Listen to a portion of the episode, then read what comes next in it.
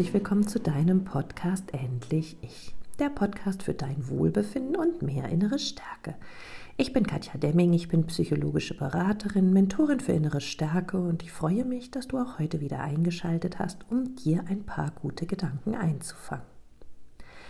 Im heutigen Podcast soll es einmal darum gehen, welche verschiedene Phasen du durchmachst, bis du dich tatsächlich endlich trennen kannst oder bis es sich einigermaßen gut anfühlt mm, nach der Trennung. Wenn du in einer toxischen Beziehung bist oder vielleicht warst, dann weißt du ganz genau, wie schwierig es ist, in dem Moment es auszuhalten, ja, dass diese Beziehung nun endgültig zu Ende sein soll. Und da ich in meinen Coachings so viele Klientinnen und Klienten habe, die ähnliche Phasen durchmachen, möchte ich hier wirklich nur einen Erfahrungsbericht geben. Ähm, so diese Phasen, die ich hier beschreibe, sind wirklich so die Phasen, die ich spüre, die die Klientinnen und Klienten halt nach einer Trennung durchmachen. Das ist nichts wissenschaftlich tatsächlich fundiert, sondern wirklich aus meinem Erfahrungsschatz über ja, so viele Jahre Coaching und Beratung. Viele beginnen ihr Coaching damit, dass wir erstmal analysieren, in welcher Situation der Klient gerade steckt und in dieser Analyse wird es den meisten plötzlich deutlich, ja, dass sie an eine Narzisstin oder an einen Narzissten geraten sind und über die Gespräche mit mir spüren sie auch und merken sie einfach, dass es keinen Sinn mehr macht, wirklich daran festzuhalten. Und wenn sie bis dahin es zwar schon oft gedacht haben, fühlen sich, sie sich durch meine Beratung einfach nochmal bestätigt, dass sie das alles richtig einschätzen, weil jeder weiß, wer in toxischen Beziehungen ist, vertraut sich kaum noch selber und seinem eigenen Bauchgefühl oder seiner eigenen Wahrnehmung. Und hier ist es ganz, ganz wichtig, dass jemand von außen auch mit drauf schaut, sich das anguckt und sagt, puh, ja, das ist vielleicht tatsächlich ein toxischer Partner und hier könntest du ähm, ja Zeit deines Lebens vielleicht leiden, wenn du an diesem Partner festhältst. Wenn wir dann immer mehr Strategien erarbeiten, ja, wie dieser Mensch diese Beziehung nun verlassen könnte, beziehungsweise dem Klienten oder der Klientin in dem Coaching dann klar wird, oha, es gibt gar keinen anderen Weg, außer zu gehen, dann spüre ich erstmal sehr schnell, wie ganz großes Abwehrverhalten hochkommt. Also die erste Phase ist dieses Abwehrverhalten. Das geht doch nicht. Ja, ich ähm, kann nicht gehen, weil wir Kinder haben, weil wir gemeinsames Eigentum haben, weil ich nicht alleine sein kann, weil ich alleine nicht zurechtkomme. Hm, keine Ahnung, was noch. Also da kommen die abstrusesten Gedanken hoch und viele von denen sind gerechtfertigt und viele aber auch auf dem genaueren Draufblick wirklich nicht zu verteidigen, wenn wir sie wirklich ernsthaft hinterfragen aber gleichzeitig mit diesem Gedanken, oh, er oder sie könnte sich nie wieder melden, er oder sie hm, darf nicht mehr Teil meines Lebens bleiben, finden sich viele Klienten in einer sehr, sehr starken inneren Angst, vielleicht sogar einer Panik, dass sie ihr Leben quasi verändern müssen und denken, dass sie das nicht schaffen. Das ist völlig normal. Jede Veränderung in unserem Leben ist erstmal so vom Organismus, ähm, ja, es wird vom Organismus torpediert, damit dieser Mensch eben nicht aus seiner Komfortzone herauskommen und heraustreten muss, sondern damit er sich weiterhin sicher fühlen kann. Jede Veränderung bedeutet immer Unsicherheit und deshalb suggeriert uns unser Gehirn und unser Körper immer, nein, bleib lieber in deiner Komfortzone, in deiner sicheren Zone und veränder bitte nichts. Also in diesem Fall bleib bitte in dieser toxischen Beziehung, weil jede Veränderung könnte dir schaden. In diesem Fall ist es aber anders. Bleibst du in dieser schlechten Beziehung, wird es dir auf Dauer mehr schaden, als wenn du jetzt in die Veränderung gehst. Trotzdem ist in dieser Phase Abwehrverhalten, Angst, Panik völlig normal. Dieses ähm, Gefühl setzt sich mit der Zeit und vielleicht macht dann auch der Klient oder die Klientin ähm, mit der Beziehung Schluss, mit dem Narzissten Schluss. Und dann kommt für mich so diese zweite Phase.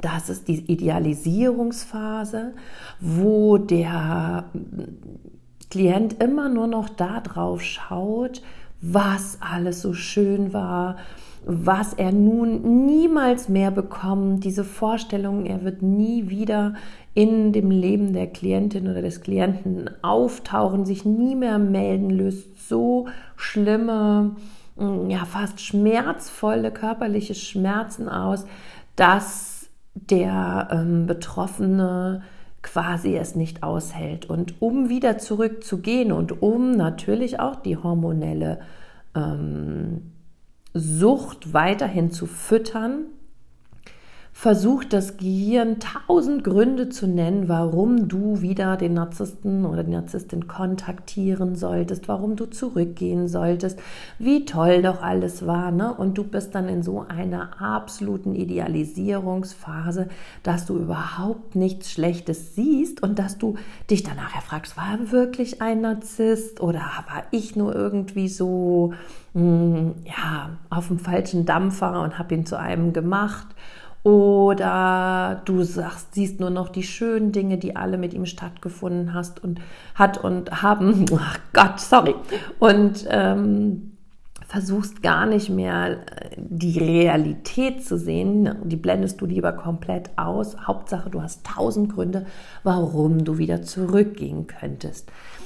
Immer wenn ich Klientinnen zu einer Trennung rate, rate ich natürlich auch zu Blockieren von sämtlichen Kanälen, zur Grey Rock Methode, ne?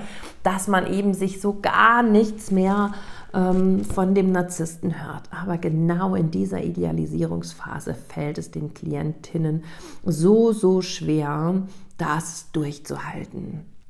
Weil sich natürlich dieses Entzugsgefühl bemerkbar macht und es ist wirklich wie so ein kalter Entzug, der schmerzhaft sein kann.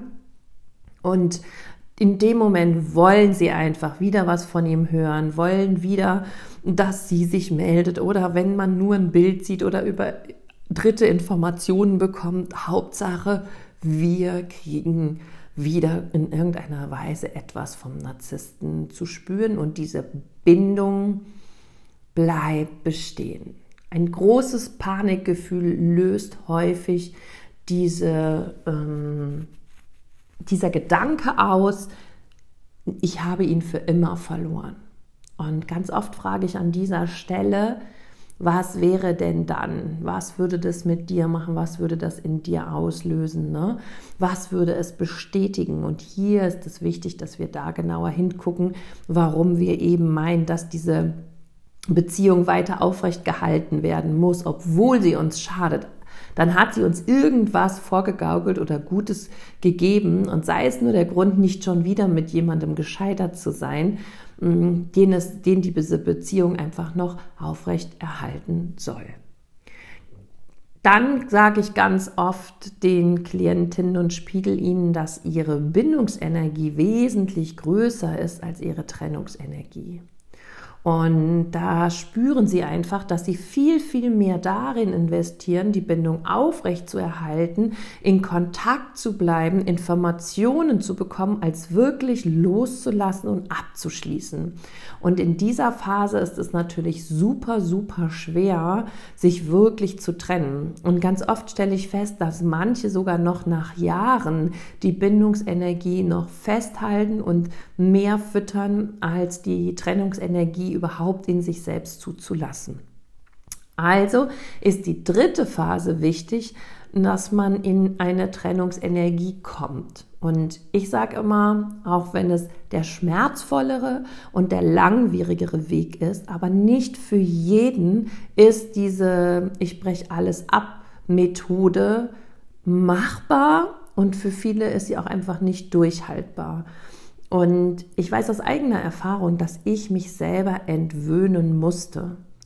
Und wenn die Trennungsenergie groß genug ist und vielleicht sogar noch die eine oder andere Enttäuschung zusätzlich klar wird, zum Beispiel, dass er mm, der Partner oder die Partnerin uns vielleicht doch belogen und betrogen hat, dass nachher doch rauskam, dass irgendeine Affäre da war oder dass irgendetwas mh, mm, falsch äh, an Informationen von ihm weitergegeben wurde oder irgendwelche anderen Gründe, die dann plötzlich zu einer Entzauberung, möchte ich das mal nennen, des Partners oder Ex-Partners führt.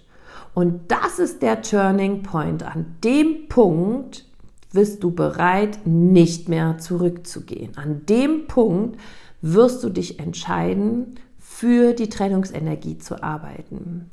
Und dann kommen wir eben zur, zur dritten Phase nach der Trennung, wo nämlich dann die rosarote Brille wirklich abgenommen wird. Und man hat dann nochmal irgendwie so ein Aha-Erlebnis gehabt oder einen Schmerz erfahren, der dafür gesorgt hat, dass wir bereit sind hinzugucken. Und plötzlich ist der Partner in gar nicht mehr so schön, so lieb, so toll und so attraktiv, wie wir es in der Idealisierungsphase oder in der Beziehung immer geglaubt haben. Plötzlich sehen wir, wie wütend er werden kann, wie verletzend er sein kann, wie schmerzvoll er uns behandelt, ja. Plötzlich sehen wir, wie sehr er uns belogen und betrogen hat und diese Dinge haben wir vorher überhaupt nicht wahrgenommen. Deshalb ist diese dritte Phase, ähm, ja, da wo man eben richtig die Realität sieht. Und wahrscheinlich ist das zum ersten Mal der toxischen Beziehung der Fall oder nach der, ja, im Ganzen eigentlich, wo man den ganzen toxischen Partner kennengelernt hat, das erste Mal der Fall, dass man ihn so sieht, wie er ist. Und wenn du das zugelassen hast, und deinen Schmerz nicht mal darüber definierst und nicht in einen Opfermodus gehst, ich bin ja so ein armes Tuk-Tuk, dass man mir das alles so angetan hat, dann ist das der Point of No Return. Dann gehst du nicht mehr zurück, dann willst du ihn nicht mehr und dann kommt nur noch dieses, ja, ich nenne es mal Erwachen, was dann in der, in der vierten Phase wirklich da ist, wo man jedes Mal neu merkt, ich brauche ihn nicht, er ist nicht attraktiv, er gibt mir gar nichts, er war gemein zu mir und dann ist man auch bereit abzuschließen. Aber du weißt, abschließen dauert viele Wochen, Monate, wenn nicht sogar Jahre. Und auch ich nach zehn Jahren träume immer noch davon, aber eher von irgendwelchen Betrugsfällen oder ja, wie ich betrogen wurde von diesen Menschen. Und ähm, das Gehirn und der Körper braucht einfach wirklich, wirklich lange dafür, um das zu verarbeiten, was da mit dir passiert ist. Und nimm dir da bitte auch die Zeit und sei geduldig mit dir und schimpf dich nicht. Und ja, ich bin auch manchmal traurig, dass sowas immer noch hochkommt, aber es ist halt auch ein Teil meines Lebens gewesen. Und ich habe darüber auch sehr, sehr viel gelernt. Und mich sehr, sehr gut weiterentwickelt und mich selber kennengelernt. Und deshalb möchte ich hier auch nochmal an die appellieren, die seit Jahren nicht loslassen wollen, weil sie immer noch gerne ja, die Bindungsenergie aufrechterhalten, obwohl sie vielleicht gar keinen Kontakt schon seit Jahrzehnten womöglich zu diesem Partner haben, aber immer noch überall ihre Geschichte erzählen, sich immer noch immer an das Gleiche erinnern, was ihnen widerfahren ist, um eben darauf aufmerksam zu machen, wie gemein diese Menschen waren und wie schlecht sie waren zu ihnen. Und das ist auch so. Aber bitte, wenn du getrennt bist, versuche die Macht nicht länger dem Narzissten, deinem Ex-Partner zu übergeben. Und das tust du automatisch, wenn du in die Opferrolle gehst, wenn du bereit bist, für dich und dein Leben Verantwortung zu übernehmen und das, was dir widerfahren ist, zu verarbeiten und wirklich loszulassen weil du kriegst von deinem Ex-Partner keine Entschuldigung. Man darf vom Narzissten keine Entschuldigung erwarten. Der wird nicht kommen und sagen, ähm, ja, du warst eine tolle Frau und ähm, eigentlich wollte ich immer nur dich oder es tut mir leid, was ich dir angetan habe oder was du dir eben gerade von ihm wünschst. Das wird nicht passieren. Deshalb entweder du verschreibst jetzt dein ganzes Leben einem Narzissten und einem Ex-Partner, der dich wirklich ruiniert hat. Und da bin ich voll bei dir. Ich weiß, wie schrecklich das ist und wie, wie, was für schlimme Dinge er dir angetan hat. Oder du holst dich aus dieser Opferrolle raus, weil du vielleicht einfach auch genug gelitten hast.